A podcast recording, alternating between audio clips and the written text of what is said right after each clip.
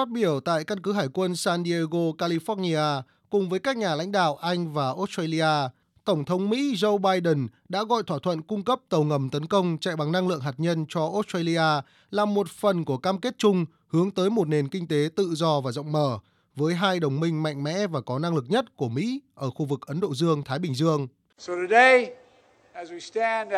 Hôm nay chúng ta đang ở thời điểm lịch sử, thời điểm mà chúng ta tăng cường khả năng răn đe và thúc đẩy ổn định. Điều đó ảnh hưởng quan trọng đến triển vọng hòa bình trong nhiều thập kỷ tới. Tôi tin rằng sự hợp tác ba bên chưa từng có là minh chứng cho sức mạnh của mối quan hệ lâu dài đoàn kết của chúng ta và cam kết chung trong việc đảm bảo Ấn Độ Dương-Thái Bình Dương tự do và rộng mở.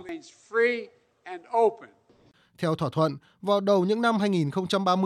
Mỹ sẽ cung cấp cho Australia ba tàu ngầm lớp Virginia chạy bằng năng lượng hạt nhân do General Dynamics chế tạo, với tùy chọn mua thêm hai chiếc nữa nếu cần. Ngoài ra, với thỏa thuận nhiều giai đoạn này,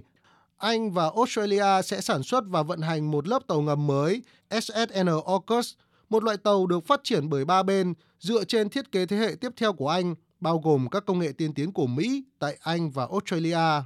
Tổng thống Mỹ Joe Biden đánh giá đây là quyết định có tính thay đổi cuộc chơi trong cuộc đua gia tăng ảnh hưởng tại khu vực Ấn Độ Dương-Thái Bình Dương, khi lần đầu tiên Mỹ chia sẻ công nghệ đẩy hạt nhân kể từ sau một cam kết tương tự của Mỹ với Anh vào những năm một nghìn chín trăm năm mươi. Trung Quốc, mặc dù không bị nêu đích danh là mục tiêu của hợp tác quân sự ba bên Anh, Mỹ, Australia,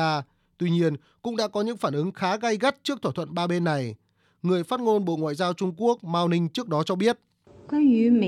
Liên quan đến sự hợp tác tàu ngầm hạt nhân này giữa Mỹ, Anh, Australia, Trung Quốc đã nhiều lần tuyên bố quan điểm nghiêm túc của mình. Chúng tôi cho rằng sự hợp tác giữa ba nước tiềm ẩn nguy cơ phổ biến vũ khí hạt nhân nghiêm trọng,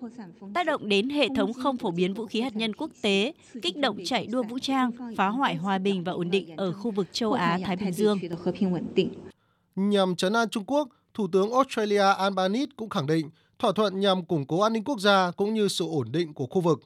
Ngoài ra, Australia cam kết tiếp tục tuân thủ các nghĩa vụ theo Hiệp ước không phổ biến vũ khí hạt nhân và Hiệp ước Rarotonga về một khu vực Nam Thái Bình Dương không có vũ khí hạt nhân. Tuy nhiên, theo các chuyên gia, động thái mới nhất của Liên minh AUKUS sẽ khiến cạnh tranh tại khu vực Ấn Độ Dương-Thái Bình Dương trong thập kỷ tới diễn ra quyết liệt và gay gắt hơn.